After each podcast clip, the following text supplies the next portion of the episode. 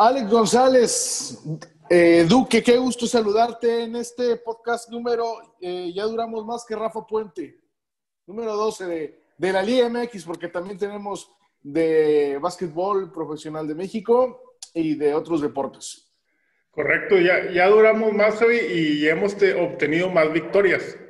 Mejores resultados. Mejores resultados, digo, tampoco eh, algo para, para alzar el vuelo, pero, pero sí hemos tenido mejores, mejores resultados que, que el señor Rafa Puente, que no dudo en tenerlo pronto de regreso. Sí, en algún medio de comunicación. Este, te escucho algo mormado, ¿estás bien? No, todo bien, todo bien, Javier. Todo, todo, Entonces, ¿te fue bien el fin de semana? Eh, gracias a Dios, bien. Todo, todo perfecto. Nos sentimos un poquito, un poquito deshidratados, pero, pero andamos bien. Ahorita te paso un tip para que te hidrates mejor. Oye, vamos con, rápidos con los, los resultados de la jornada 11 y después, bueno, pues entramos en el clásico y el partido que no se jugó. Eh, Necaxa cayó 1 por 0 ante Puebla. Mazatlán cayó en casa 3 por 2 con este penal histórico de, de la máquina. Eh, Atlas cayó en casa 1 por 0 ante Pachuca. Querétaro cayó 3 por 0 ante Tigres en el Estadio Universitario. América venció 1 por 0 a Chivas en el peor clásico de México. Santos ganó 2-1 ante Toluca. Rayados del Monterrey venció a domicilio 2-1 a San Luis. Y en un buen partido, León eh, derrotó 2 por 0 a Pumas, donde la polémica arbitral también se hizo presente. Quedó pendiente el Cholos contra Juárez que se jugará el día 30 de septiembre a las 7 de la tarde. Correcto. Sí, se, aplazó ese encuentro. Yo creo que esta jornada brilló, brilló más el arbitraje que, otras cosas. Fue, fue lamentable lo que pasó en Mazatlán y para mi punto de vista también se equivocan en, en la expulsión y el penal a Talavera. No sé qué opinas. Sí, sí, sí, bueno, por supuesto. Pero bueno, César Arturo, Arturo Ramos eh, sí expulsa a, todo lo que se mueva, que sea de México, ¿no? Porque a los extranjeros les tiene, les tiene miedo. Eh, ¿Cómo nos fue de resultados? Anduvimos arriba del, del, 50%, pero digo, veníamos de una semana muy fuerte y, bajó un poquito. Resultados por ahí que se nos escaparon. Eh, veíamos un ambos anotan en el Atlas Pachuca, digo, afecta una expulsión. El, el, América dimos dos resultados, dijimos que podía ganar el América, pero también dimos las altas y fue un encuentro muy, muy de bajas, muy, muy cerrado. Eh, rayados, las altas de con San Luis Rayados no podían fallar, eso sí, sí las atinamos y, sí, sí, tuvimos ahí aciertos con Tigres, con, con nos falló también habíamos dicho, bueno, eh, ahí es donde nos podemos elevar al, sexto, al sexto acierto, porque habíamos dicho en el Puebla frente a Necaxa, no sé si recordarás que dije que se metieran con la doble oportunidad eh, Puebla o empate.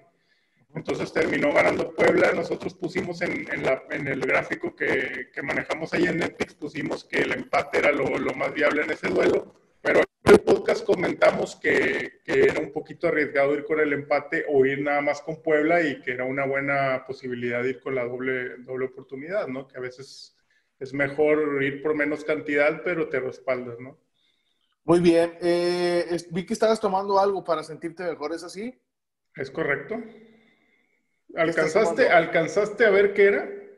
No. No me digas. Es lo que me has estado recomendando durante todas las semanas. Mira, Industrade es eh, Exactamente. Claro, por supuesto.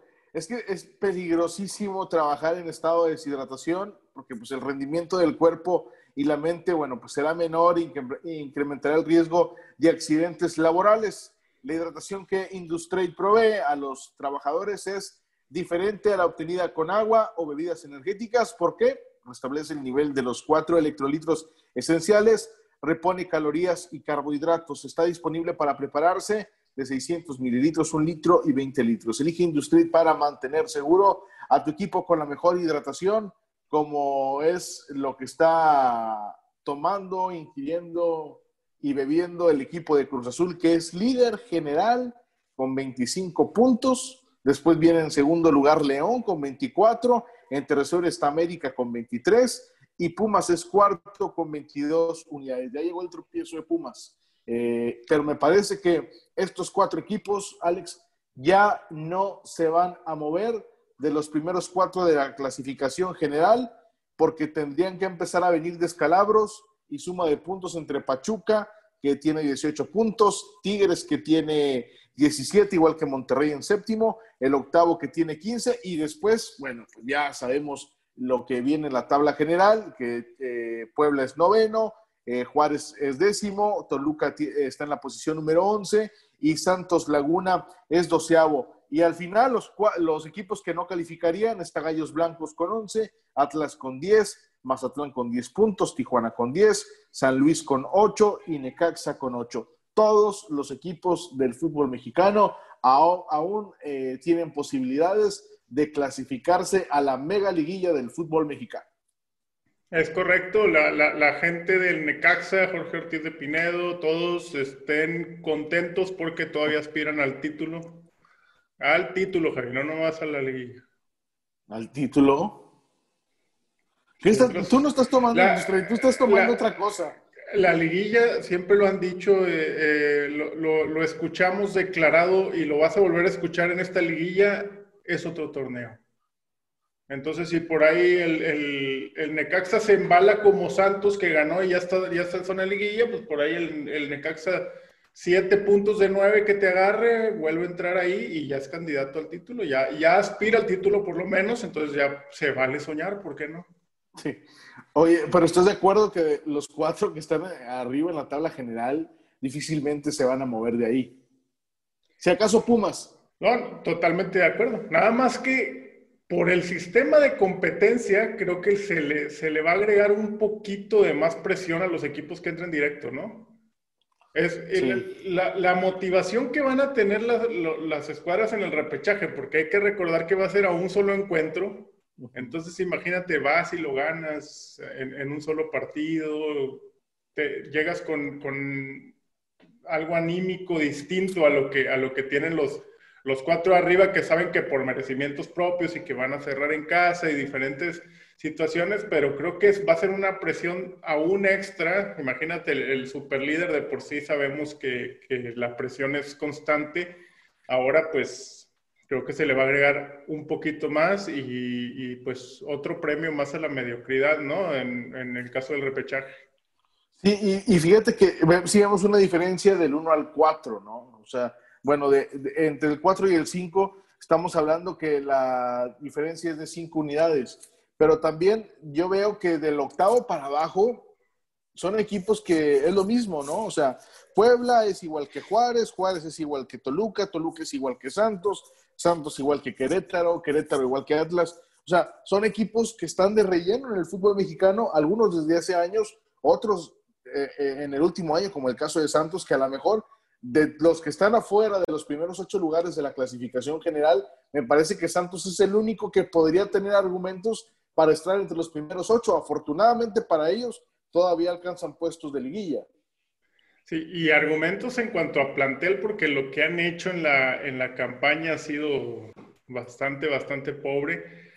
Pero sí, o sea, es increíble porque estamos viendo un Pumas que acaba de perder el invicto y ya caído hasta la cuarta posición, pero estamos viendo a un Necaxa y a un San Luis que, que, que, están por la calle de la amargura y tienen ocho puntos y nada más están a cuatro, a cuatro unidades de la zona de, de repechaje, entonces dices tú, es increíble lo que, lo que está pasando en México y lo, y lo venimos criticando las últimas semanas, pero bueno, eh, todos, todos aceptaron esto, todos desde un, desde un comienzo saben de qué se maneja, pero fíjate, viene, viene el clásico regiomontano y imagínate si, si fuera el sistema de competencia de la campaña anterior, la, presión distinta que tendrían los dos equipos regios al decir estamos en sexto y séptimo y el que pierda pues puedes salir incluso a zona liguilla y ahorita no, ¿verdad? O sea, ahorita dices el, que pierda, pues sí, es presión por la, la falta de resultados o, o, los resultados que se le exigen a estos dos equipos,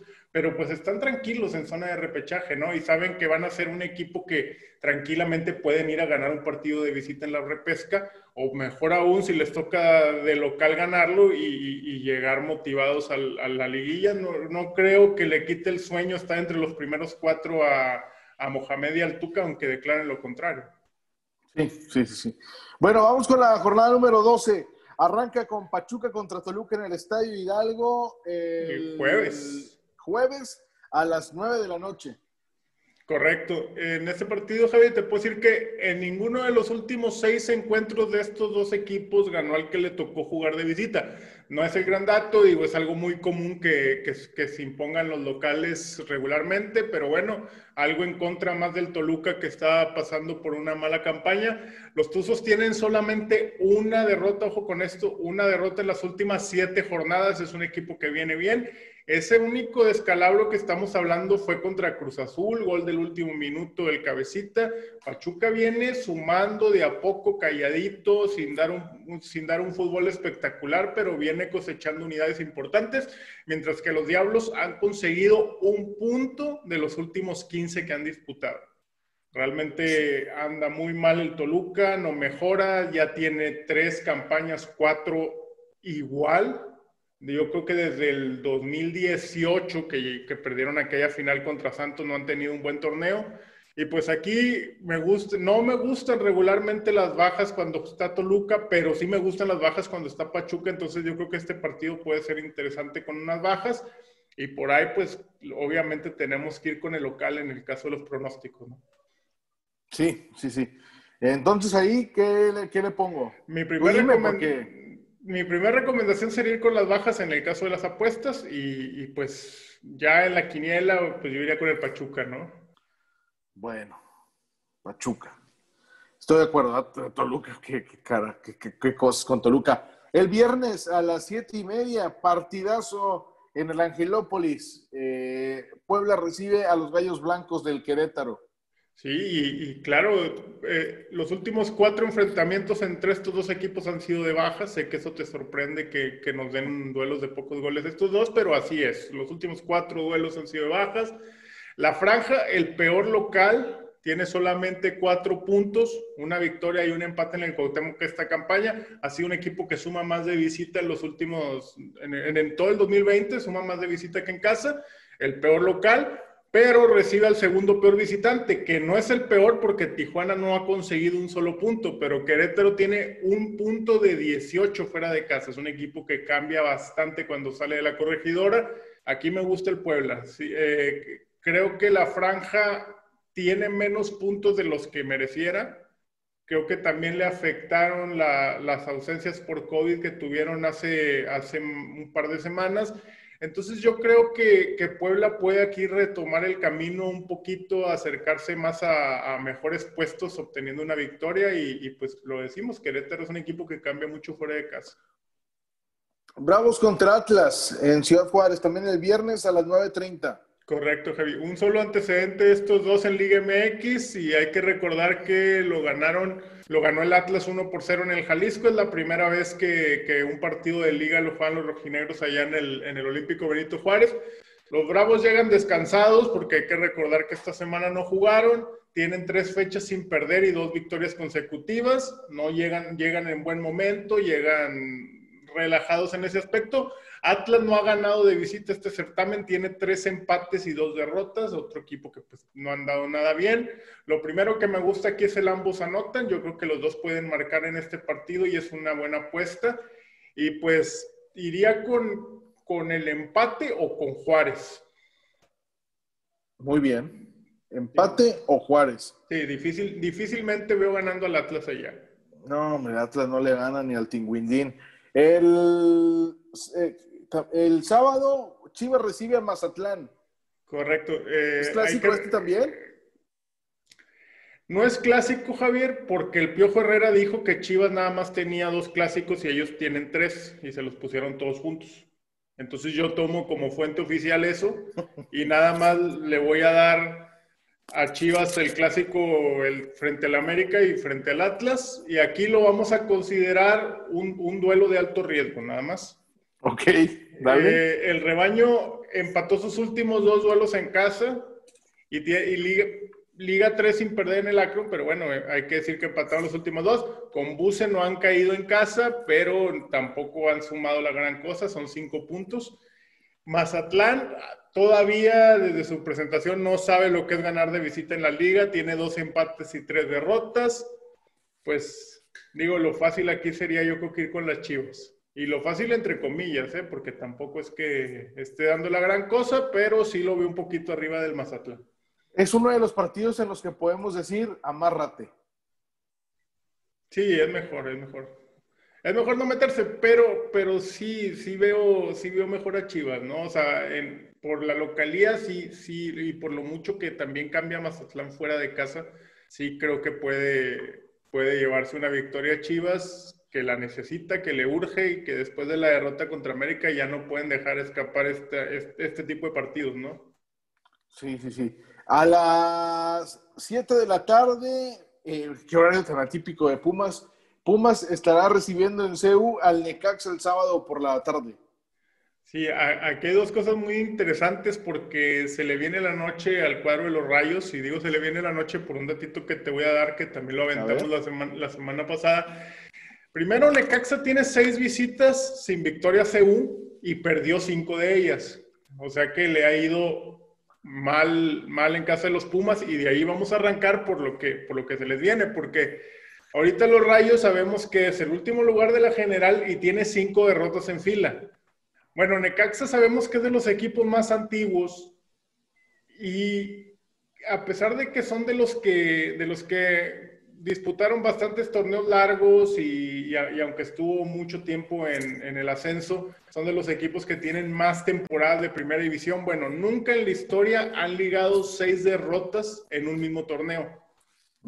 Entonces, este puede ser el, primer Necaxa de la historia, y de la historia te hablo de más de 60 temporadas, que ligue seis derrotas consecutivas en una misma campaña. Y pues le toca visitar a un Pumas que llega invicto en casa, que ganó sus últimos tres encuentros.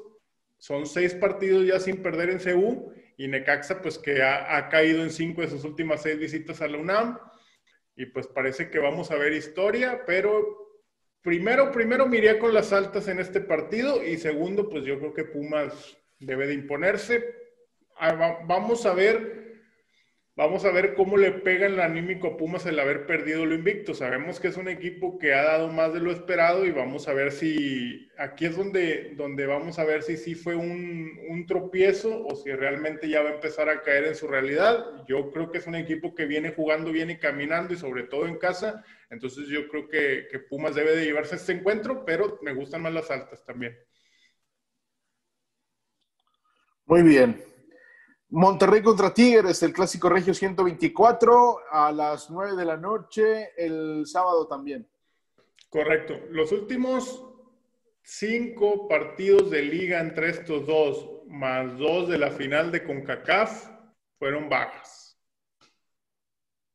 Nos estamos hablando de siete duelos consecutivos de bajas. Tigres ganó los últimos dos de liga. Y Rayados tiene solamente una victoria en los últimos ocho clásicos. Fue, eh, fue la, en los últimos ocho clásicos de liga y fue la, la, ida en aquella semifinal que ganaron 1 por 0 con gol de Dorlan Pavón en el 2019 entonces, eh, ahorita están cargaditos hacia Tigres el momento.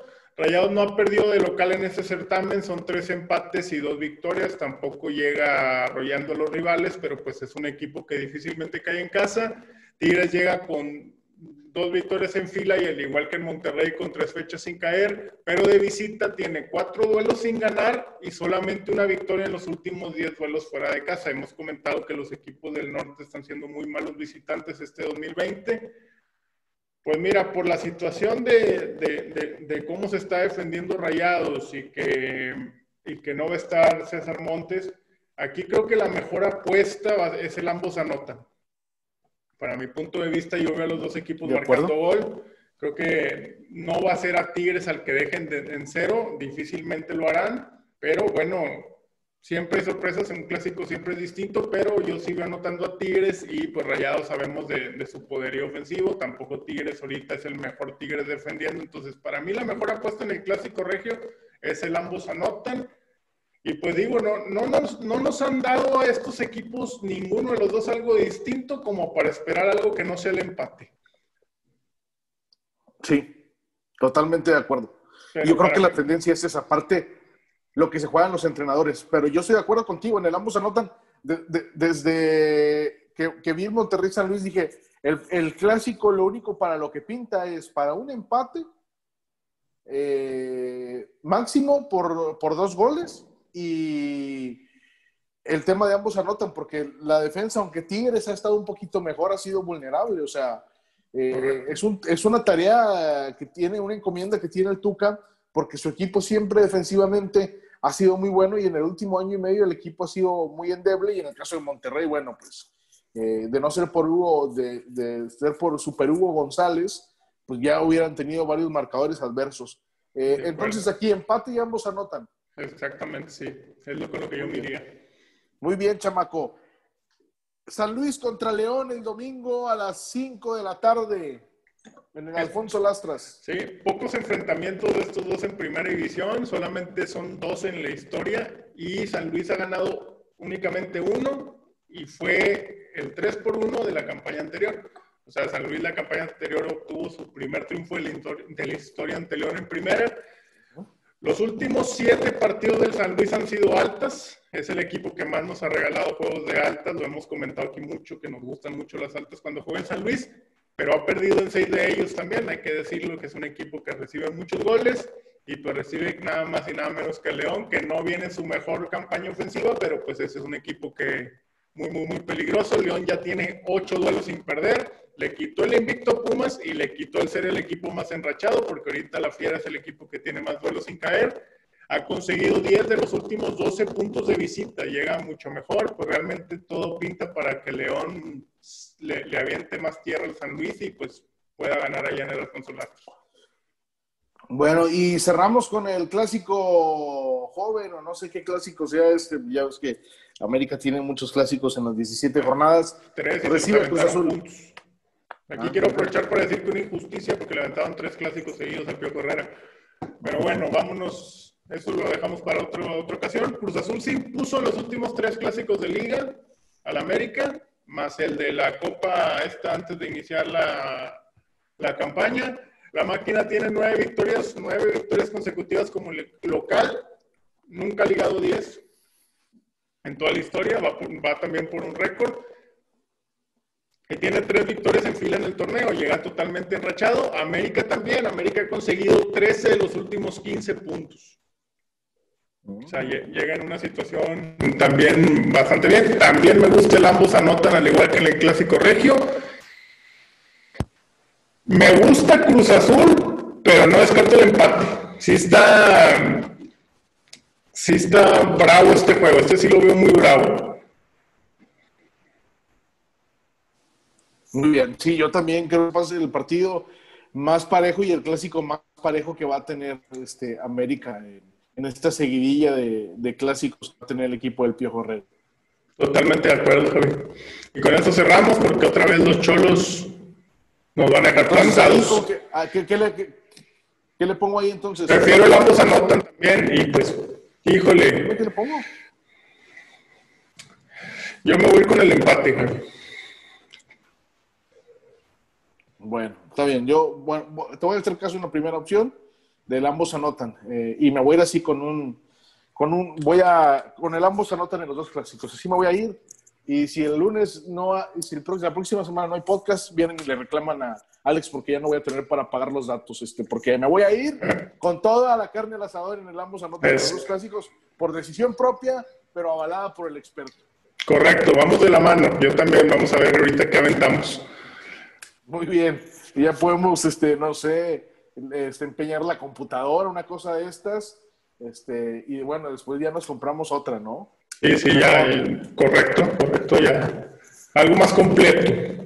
Sí, sí. Alex, muchas gracias y estamos en contacto. la gente dónde puede leer todos estos tipos eh, de predicciones, este tipo de análisis que haces. Ahí estamos en Netflix MX, en todas las redes sociales, ahí nos pueden encontrar y estamos anotando constantemente datos previos y durante el encuentro y posteriores. Muy bien, gracias Alex, qué gusto saludarte y nos escuchamos la próxima semana. Un abrazo, nos vemos la siguiente semana y pues lo mejor en tus apuestas.